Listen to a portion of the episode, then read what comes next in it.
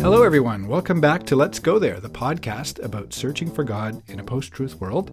And I'm here with the well rested, therefore packed with wisdom, Mark Brewer this week. I'm not even sure either of those things are true, but No, you had a few days off. but off. sure, A few days off. I did. So you must have gained some wisdom in Uh, these few days. Let's go with that. Let's go with that. We're talking this week about the shield of faith, where you said, Mark, when we talk about faith, most often we talk about the opposite of confidence. We talk about things that are not certain. And then you read Hebrews 11:1. You talked about the definition of faith. So what is faith? Is it about believing in things we can't be sure of or is it some some other definition? Yeah, I think I think we've kind of talked down about faith for too long, and and we did make it a thing where, you know, is the opposite of confidence. If I'm about to go do something and I don't know how it's gonna go, I don't know if I can do it. We'll we'll just kind of jokingly say like, well, you better step out in faith, and and we've treated it like this really uncertain shaky foundation. But according to Hebrews 11, you know, it talks about it being like this is you can be sure of of things that you're believing in and hoping for. You can be convinced and you can be certain of of these beliefs that you have. And so it uses words that are the exact opposite of uncertain and shaky. It says we can be convinced and certain. And, and so faith, I think, is a really strong belief that mm. the thing you are believing in and hoping for it isn't just a shot in the dark but it, it's got some meat to it. it it's mm. got some foundation to it i think it's more than what we give it credit for Yeah. If faith is about being sure or confident or convinced, we often talk about it being convinced of things that we can't see or we can't prove. Is that confidence just kind of confidence in confidence? Is it is it a blind trust? Or is it based on some facts, some hard evidence that makes that faith rational and reasonable? What do you think about that? Yes. I, I think it's a bit of both. I think Yeah. there's certainly times when it is a bit of a, a blind trust, like you said, and you're simply believing because you believe, and the evidence isn't in front of you, but you're still going off, you know, what I hope is so strong in me that I'm going for it anyway. But I do think that oftentimes, especially when it comes to our faith, that it that it is rooted in things that we do believe we have evidence for, or there is more to it than just a a shot in the dark. But there's there's all these evidences and all these ideas that that you could really kind of dig into. Hmm. Yeah, I think of it a bit like, you know, I came in this room and sat in this chair. I didn't know for sure it was going to hold me up, but I had some pretty good evidence, right? I could look at it and see that it looked sound and all that. But you're still there's still some unknowns, right? When you do it. Like like starting my car. Probably probably everything's good, but you never know. No, Yeah. and I couldn't even tell you how it works, right? yeah, But exactly, but it I'm, does. I'm I'm hoping it does though. Yeah.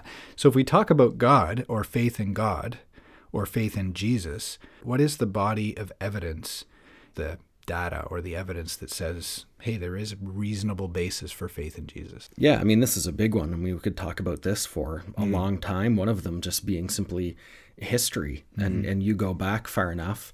Um, for thousands of years, really, this story of God that has been written and shared and discovered on scrolls and, and you know, has impacted the lives of uh, literally millions of people throughout history. You, mm. At some point, you have to look at that and say, is there something to that? Mm-hmm. Like, what other movement has had that much clout and history and validity and people that have given everything to it for so many years? You know, at some point, that that holds some water, right? That that's got mm. some, you know, if someone came up to me tomorrow and said, "You should believe this thing," no one else is believing it, no one else is following it, no one ever has. Chances of me going with that person are pretty slim. Mm-hmm. Yeah. But but when you look at the deep, rich history of the Bible and of Christianity, man, there, there's a lot in there. Mm. And I don't know how people can look at all of that and just kind of throw it away as if it means nothing. There's there's certainly some weight to even just our, our history. You know, it's funny. I was just thinking about in my own experience, you know, earlier we had talked about this term you used about handing the keys over, right? It's like mm-hmm. kind of surrendering. When I did that in my life funny enough, I didn't actually need to go look at a lot of evidence. But then later, I found myself wanting to go look at evidence. So it's kind of like I surrendered my life to God. And then I went, wait a minute, how do I know this Bible is historically reliable? How do I know it hasn't changed and copied over the years? And then I went after the fact and looked at evidence. And we're all kind of different, aren't we? Yeah, I'm. Uh, right now, I'm reading through uh, a book by a guy named Tim Keller called The Reason for God. It really touches on a lot of those. Here are some arguments you may have heard about why religion is bad or God isn't real, but here's some really good thoughts and evidences and arguments for his belief and why it might be real. There really is a lot to it. I kind of go in patterns where I'm evidence heavy for a while and really exploring some of those writings and uh, mere Christianity and C.S. Lewis. And then there's phases where I'm just like, I don't know, no, I'm good. Yeah. it's Yeah. Would you recommend that book, the Tim Keller's book? I And- absolutely yeah. would, yeah. Maybe at, I'll put a link to it on our notes We should. on the podcast. Yeah. at the at the time of this podcast. That's it was, right. It was two dollars on, Oh, on wow. Kindle, so that's why I grabbed it. What a deal. Um, but I would definitely pay more than two dollars. So Good. If it's still not on sale, go for it anyway. Awesome. You titled this talk The Shield of Faith, and it's in a series around dress code where you're going through Ephesians. And in Ephesians 6, it talks about holding up the shield of faith. So, how is it that faith is a shield? I think I kind of gave this three points, like a classic sermon. But faith is like a shield in a variety of ways. One of the, the main ones being that a shield is designed to take a hit for you. It's designed to withstand blows from the enemy so that you're not the one taking all of those hits. And so, in a lot of ways, our faith is a thing that protects us from whatever despair or discouragement or lies or doubts or trials or whatever whatever that might look like. When we when we say words like you know an attack from the enemy people go different places there. But you know my faith is certainly a thing that protects me in those times and I don't have to believe every lie. I don't have to be discouraged at every doubt. I, I don't have to kind of let those things take over but I've got a faith that says no, God is bigger than this, and there's still joy in the middle of this. And so, in a lot of ways, it, it really serves as the thing that takes those hits for me so that I don't have to take those hits. Another interesting way that we talked about was that for the Roman soldiers back in the first century, their shields worked better together.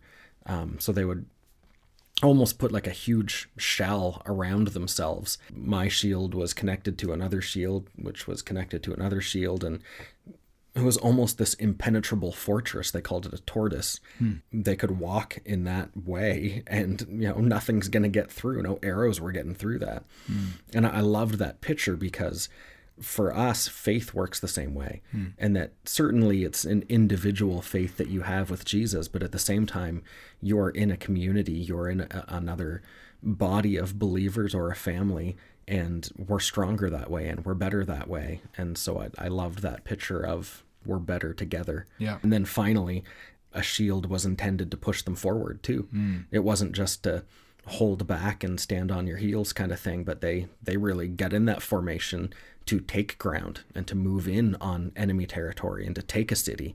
I like that idea too that faith isn't just a defensive mechanism that, you know, people call it a crutch and that's just the thing you lean on when life is hard. Yeah. But no, it, it pushes me forward. It, it keeps me moving and it progresses me towards things and what's next. And um, I, I really like that picture too. Yeah, I love that analogy. It's uh, you, you immediately think of a shield as a defensive weapon, but the idea that it's an offensive weapon because it enables you to move forward, I think is really a really cool picture. I thought of Captain America. You know, he uses his shield. It's amazing that I didn't talk about Captain America. shield uh, as a weapon. I showed a lot of restraint by not talking That's about right. superheroes. That's right. Okay, let's say I have confidence, but I don't do anything about it. Um, and you quoted James and you said, faith without action is dead. Uh, then you described this thing you called the Hall of Faith, I guess, uh, having an analogy of the Hall of Fame, about a, a list of people who did something or who took action, that their faith wasn't just kind of conceptual. Who were those people in the Hall of Faith? And uh, what did they do? Oh yeah, there's a there's a pile of them in Hebrews 11, and some of them, for instance, were uh, Abraham who sounds kind of crazy now, but God basically told him to walk up this mountain and sacrifice his son, give his son as a sacrifice, uh, which doesn't make sense. And God wouldn't ask that, but Abraham obeys. And before, obviously, he gets through with it, God provides a sacrifice. And it was a test in a lot of ways to see if Abraham would follow through, even with some kind of crazy request, and and he does. You think of uh, Noah. He's called to build a boat, hmm. and they're not near water, and it's hmm. never rained. You know, that, hmm. that's that's a little bit crazy. Uh, Moses trying to lead this huge crowd of Egyptian or people out of Egyptian slavery, which at that time crazy thought that this one guy could somehow turn the tide on an entire nation being enslaved. And so there's just all these people who are up against these huge challenges or things that didn't make sense but they go for it Yeah, and so they acted against what looked like insurmountable circumstances because they believed God was going to do what he said he was going to do. right And uh, yeah, and you talked about by faith people overthrew kingdoms, blah, blah, blah. And it's that whole idea of they didn't just go, yeah, I believe you can do this, God. Right yeah, i believe my god can do anything but Yeah. then when he asks you it's like well no i mean not really Now, you asked a question that I think's um, a tough one. You said, Do you believe God even when he doesn't or when he hasn't yet? I, I suspect there's a lot of people, you know, who've either been through or are currently in a tough life circumstance. And often that is when we, whether we believe God or not, we might call out to God and say, God, help me. You know, I'm in this mess, help me. But maybe you've done that and you're discouraged because you haven't seen God do anything yet. You asked that question. I love that question. What advice do you have for people who are in that situation at the moment? Yeah, that's that is a big one because we do wrestle with we believe that it's a promise that God is our provider, but there's a lot of people in need. Hmm.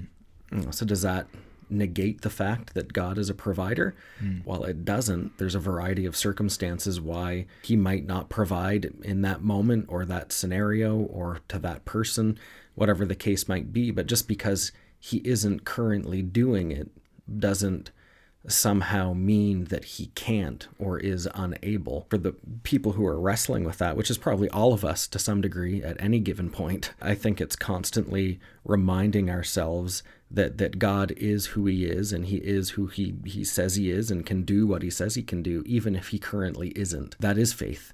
Hmm. It, it's that confidence, it's that certainty that that God is a healer even when I'm sick, a provider even when I'm in need, that He's just even when things around me aren't just. It's holding on to that hope and that faith that there is a day coming when He will do those things or be those things, even if it's not right now in this moment.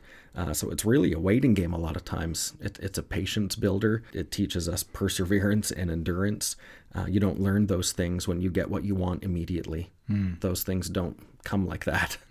Actually, it reminds me of I was thinking about your Hall of Fame, another scenario with Abraham where God said, I'm going to bless you, and through your descendants, there will be as many as the stars in the sky and the sands in the seashore. And he was already, what, 100 years old Yeah, plus? yes, yeah. And so was his wife. He made that promise. Abraham, you know, it didn't happen right away. After a while, Sarah, his wife, said, Well, maybe we need to make this happen. So here, take my concubine and Yeah. have a baby with her. That's probably how God's going to do this.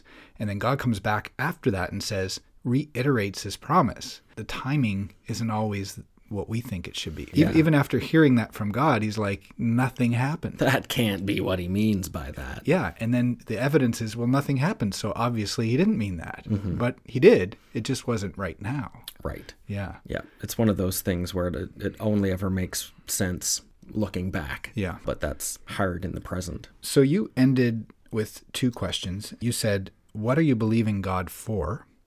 And then, What promise from God are you acting on in faith? What do you mean when you're referring to promises, and how can you act on those? I think sometimes promises from God are things that you read in the Bible that we can all hold on to. Mm-hmm. The promise that He will never leave us or forsake us. The promise that if we accept Him as, as, as our Savior, that there's promises in that for what that means for us now and in the future. So those are promises for all of us equally across the board. I do think there are times when God will give people a specific promise for them or their family or that time or that day. Mm-hmm. And that's when faith really kind of comes into full gear because you have no way of testing that or knowing that other than to say, oh, I'm really believing that this is what God is asking us to do. Mm. And so I, I've got promises pertaining to the church mm-hmm. that I'm leading right mm-hmm. now. And things that I, I believe are going to happen for us and that we're supposed to be doing in the coming years. And we've got promises in our family that, that we're going to adopt someday mm. and what that timeline might look like and when. Uh, certainly not, didn't think we'd be still at that point, but but here we are, but we still hold on to that promise. And so I think it's hard for me to specify what someone else's promises might be. But I think if God is speaking those to you, you'll know. He yeah. he doesn't ask you once and then have you forget like yeah you missed it mm. i remember uh, what came to mind as you're talking about that is my, my wife used to talk about this promise it says uh, delight yourself in the lord and he will give you the desires of your heart and it was this idea that god actually cared about the desires of your heart as opposed right. to someone might think oh god just wants me to do miserable things mm-hmm. uh, but actually believing that scripture to say actually god does want to give me these desires of my heart but i have to delight myself in him you know mm-hmm. and just holding on to some of those promises which i think certain ones just resonate more with people based on where you are yeah for lives. sure yes awesome. well thank you mark for this discussion on the shield of faith uh, the podcast that I had a good one. I forgot. good. There's there's no. Can you uh, think of one? There's no snappy. Can you think of one? Final line or no, anything there. It's, no. uh, I'm I'm losing faith right now. the podcast yeah. that doesn't lose faith.